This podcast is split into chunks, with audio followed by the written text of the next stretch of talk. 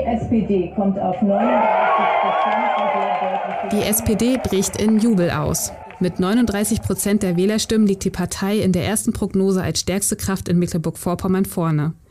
Ich bin wahnsinnig stolz auf meine SPD Mecklenburg-Vorpommern, sagte Ministerpräsidentin Manuela Schwesig ihren Parteimitgliedern. Alles zur Wahl erfahren Sie im Wahlspezial des Audiosnacks Stand 18.30 Uhr. Pünktlich um 18 Uhr sind die Wahllokale geschlossen. Bis dahin konnten knapp 1,32 Millionen Bürgerinnen und Bürger in Mecklenburg-Vorpommern ihre Stimme für einen neuen Landtag und einen neuen Bundestag abgeben.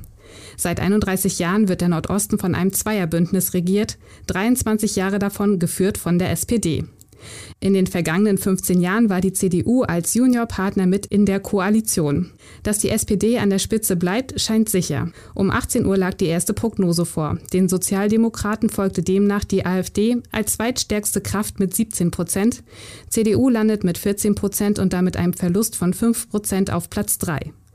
Die Linke auf Platz 4 mit 10 Prozent und Grüne mit 6,5 Prozent ist dicht gefolgt von FDP mit 6 Prozent. CDU-Spitzenkandidat Michael Sack bezeichnet die erste Prognose als katastrophal für seine Partei.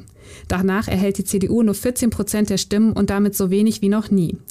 Wie es weitergehen soll, werde morgen Abend bei einer Sitzung des Landesvorstands geklärt, sagt Sack bei der Wahlparty in der Orangerie des Schweriner Schlosses.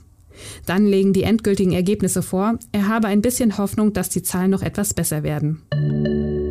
Bei der Bundestagswahl liefern sich CDU, CSU und SPD das erwartete enge Rennen.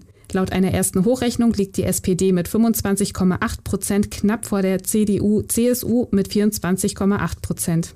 Grüne, FDP und AfD liegen demnach klar im zweistelligen Bereich. Die Linke kämpft noch um den Einzug in den Bundestag und die dafür nötigen 5 Prozent der Stimmen.